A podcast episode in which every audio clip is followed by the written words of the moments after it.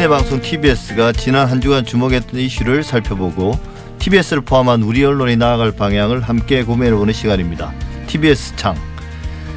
코로나19 3차 유행이 좀처럼 억제되지 않으면서 국민들의 불안감도 계속 커지고 있습니다. 그런데 이른바 K방역과 백신 수급 상황에 대한 논란, 그리고 이에 대한 언론 보도도 넘쳐나는데요. 오늘 이 문제 한번 살펴보겠습니다. 김준일 뉴스톱 대표 나오셨습니다. 어서 오세요. 예, 안녕하세요. 예, 일단 최근 상황이 좀 급변했지 않습니까? 불과 한 2, 3주 만에. 그래서 이제 이런 보도들도 쏟아지고 논란도 커지고 있는 것 같은데요. 사실 관련해서는 오래 논의들이 있었죠. 지난 여름부터 최소한. 예. 예, 이 맥락 이해 차원에서 지금까지 과정을 한번 좀 정리해 주시죠. 예, 이제 백신을 도입하는 얘기는 뭐 이제 올 여름부터 사실 있었습니다. 그래서 예. 당시에 다만 이제 백신이 언제 개발될 것이냐 자체도 좀 불투명한 상황이었어요. 그리고 주로 이제 얘기가 나왔던 게 화이자, 모더나 이런 회사들인데 이게 메신저 RNA 방식이거든요. 그래가지고 직접 그 RNA 단백질을 인체에 주입해가지고 항체를 만드는 방식인데 이게 기존의 백신 그 우리가 쓰던 뭐 사백신, 생백신 넣는 방식하고는 굉장히 다른 예. 방식이에요. 한 번도 해본 적이 없는 방식입니다. 그러니까 이게 안전하냐? 그리고 이게 좀 정말 효과가 있느냐 이런 논란들이 상당히 있었어요. 그래서 당시에 이제 여름쯤에는 정부가 굉장히 방역을 잘하고 있는 상황이었고 안전성에 대한 우려들이 있었기 때문에 정부가 좀 다른 나라들 접종을 하는 것을 지켜보면서 우리가 해야 된다라는 그런 스탠스였고 전체적으로 사회도 우리 한국 사회도 그거에 대해서 좀 긍정적이었어요. 워낙 이제 백신의 안정성에 대한 우려가 있었으니까. 근데 이제 이게 하반기 지금 11월, 12월 들어오면서 한국에서도 약간 확진자가 늘면서 백신을 빨리 확보해야 되는 거 아니냐라는 예. 것들이 이제 얘기가 나오면서 이제 좀 이제 상황이 이렇게 된 거죠. 그래서 지금은 조금 백신을 제때 확보하지 못했다라는 것에 좀 언론 보도가 많이 초점이 맞춰져 있는 그런 상황입니다. 예, 그러니까 방금 말씀하신 것처럼 8월, 9월 상황하고 지금 한 두세 달이 흐른 지금 12월 상황 상당히 다르기 때문에 물론 상황 논리로 모든 걸 다 우리가 정당화할 수는 없고 또 누군가를 또 싸잡아 비판할 수도 없지만 어쨌든 상황이 많이 바뀌었고 백신 관련된 상황도 말씀하신 것처럼 급변했지 않습니까? 불과 뭐 몇 달 사이에 이제 이게 개발이 되니 안 되니 효과가 있니 없니 이런 이야기가 나왔지만 임상에 실패했니 뭐 이런 이야기가 있었지만 뭐 그 사이에 급속하게 몇몇 제약회사들이 백신을 실질적으로 개발하고 대량 생산에 들어감으로써 지금 이제 논란이 시작됐다고 볼 수 있는데요.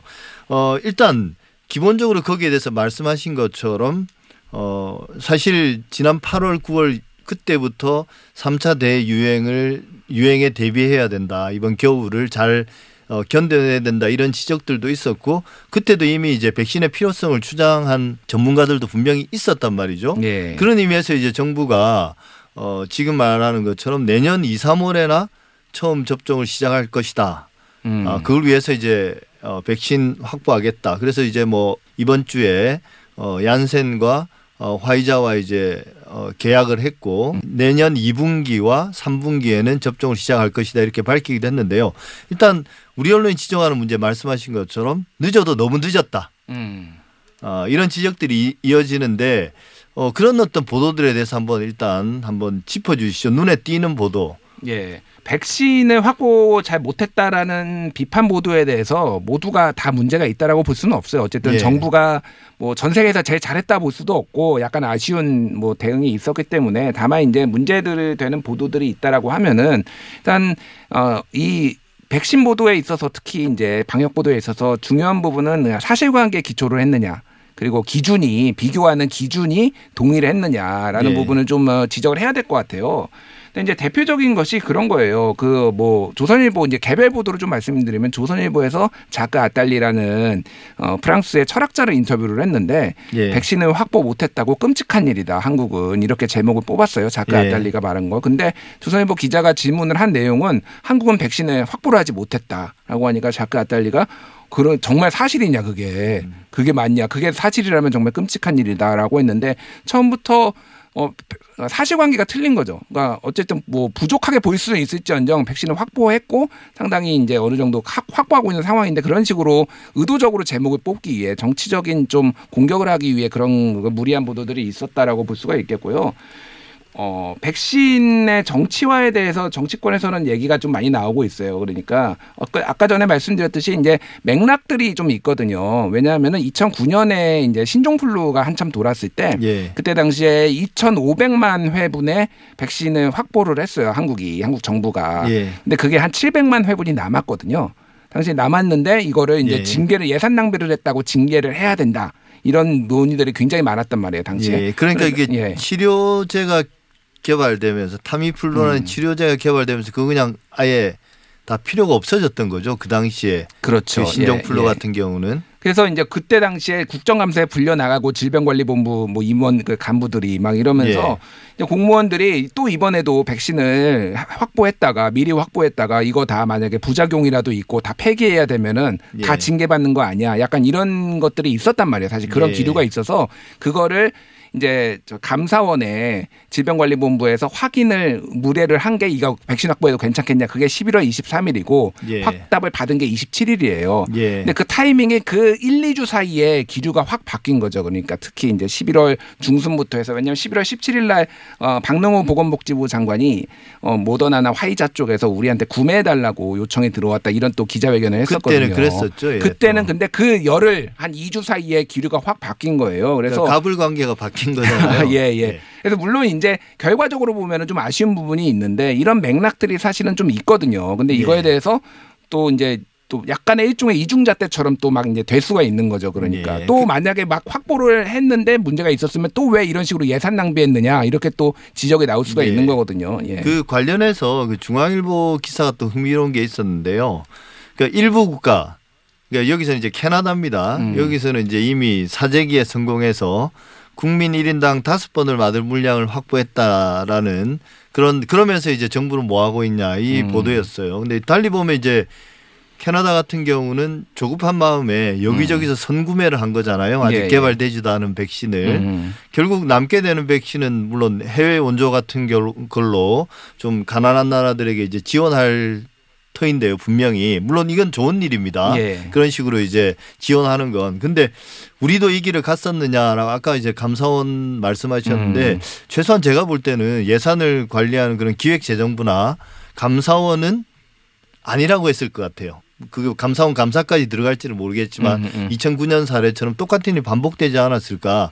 근데 어쨌든 언론 보도가 이어지면서 감사원이든 혹은 정부든 청와대든 압력을 받고 그래서 아 이거 급하게 됐구나 빨리 구매해야 되겠구나 그 긍정적인 작용을 한 것이라고 또 볼 수도 있는 거 아니겠습니까? 그러니까 지금 이제 서구에서 지금 맞고 있는 나라가 백신을 지금 영국, 미국, 캐나다 예. 그리고 중국, 러시아 이렇게 5개, 5개 국가밖에 없어요. 현재 백신을 예. 직접 맞고 있는 나라가. 근데 그 나라들이 맞는 게 대체적으로 모더나, 화이자 그리고 중국은 자체 시노백 그리고 러시아는 자체 백신 뭐 이런 거거든요. 스푸트니크. 뭐 예, 예. 스푸트니크. 예. 그러니까 당시에는 여름이나 가을쯤에는 모더나나 화이자가 가장 먼저 FDA 승인을 통과할지 아무도 몰랐습니다. 예. 그 당시에는. 그게 결과적으로 아스트라제네카나 우리가 확보한 얀센이 조금 더 승인이 늦게 나버리게 된 거예요. 근데, 예. 근데 만약에 원래는 그 아스트라제네카 백신이 가장 앞서가는 걸로 평가를 받았지 않습니까? 그런데 예. 이제 임상 결과에서 약간의 이제 데이터에서 문제가 생기면서 좀 보류가 됐긴 했지만 어쨌든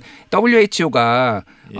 다음 달 1월 중에는 그 다 승인을 자체적으로 승인을 하겠다라고 하고 있거든요. 어찌됐든 뭐 그런 상황이 그래서 어느 백신이 먼저 승인이 나가지고 됐을지 좀 앞으로 알 수 없는 상황이었어요. 그래서 결과적으로 보면은 캐나다나 미국에 과감한 예. 배팅이 성공했다. 좀 이렇게 평가를 할 수 있을 것 같아요. 그래서 정부가 아쉬운 부분은 분명히 있습니다. 그 부분에 있어서. 근데 이거를 다 정부의 모든 걸 무능으로 지금 우리가 평가를 할 수 있느냐의 부분에 있어서는 조금 그 언론 보도들이 좀 과하다. 그리고 좀 정치적인 공격이 좀 너무 많다. 이렇게 좀 볼 수가 있는 거죠. 예.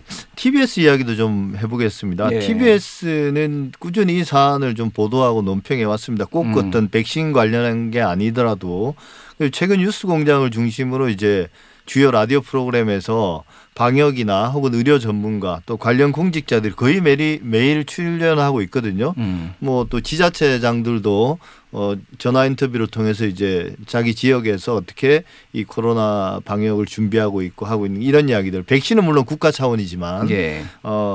전반적으로 TBS의 모더나 시사 논평에 대해서는 어떻게 평가하십니까? 좀 뭐 나쁘지 않다고 보고요. 그 스탠스나 뭐 김어준의 뉴스공장에서 나왔던 스탠스 이런 것들은 상당히 동의를 하는 편이에요. 예. 다만 이제 그 뭐 전문가분으로 나오시는 분들이 좀 인력풀이 좀 더 다양했으면 좋겠다. 지금 예. 그 김오란 교수님 물론 굉장히 훌륭하신 분인데 너무 자주 등장하는 게 문제가 아니라 다른 약간 그 견해에 있어서 백신 확보에 있어서도 약간씩 결이 조금씩 다르거든요. 그러니까 미리 하지 않았어도 된다라고 하지만은 조금씩 결이 다른데 다양한 목소리를 좀 더 들으면 좋지 않았을까 그런 아쉬운 부분이 있지만은 전체적으로 어쨌든 그런 상황의 변화가 급격하게 있었고 우리가 중요한 것은 방역이다라는 스탠스에 대해서는 전체적으로 저는 동의를 하는 편입니다.